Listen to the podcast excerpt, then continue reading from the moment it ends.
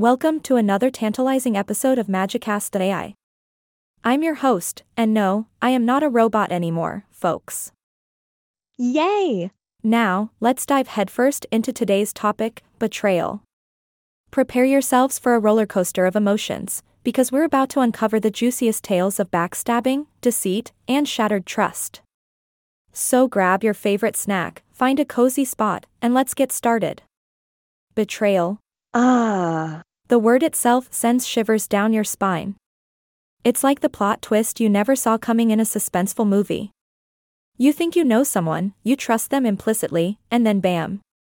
They pull the rug out from under your feet. It's worse than finding out that your favorite superhero is actually a villain. Oh, the betrayal. So, why do people betray each other?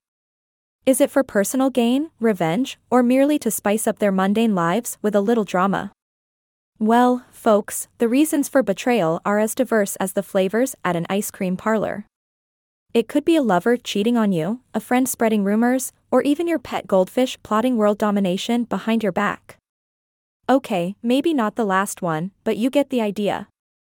Oh, speaking of betrayal, did you hear about that scandalous incident involving a group of synchronized swimmers who secretly replaced their team captain's waterproof mascara with regular mascara?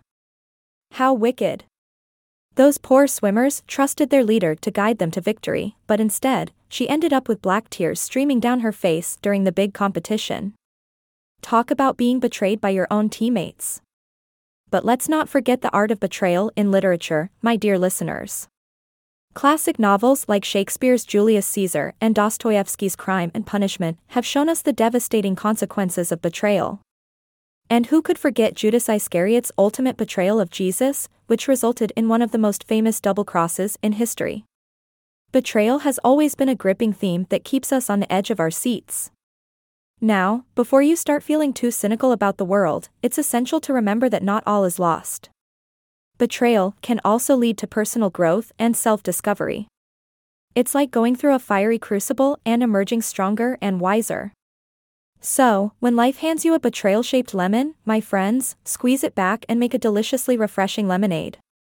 Alright, that's enough chit chat about betrayal for today. I hope you enjoyed this wild ride, filled with laughter, gasps, and maybe a few empathetic tears. Remember, trust is like a precious, as delicate teacup. Once it's broken, it can never be fully repaired. But hey, we can always find solace in the fact that there's plenty of tea in the world, right? Until next time, my lovely listeners, this is signing off from Magicast A. Stay true to yourselves, and may betrayal never darken your doorstep.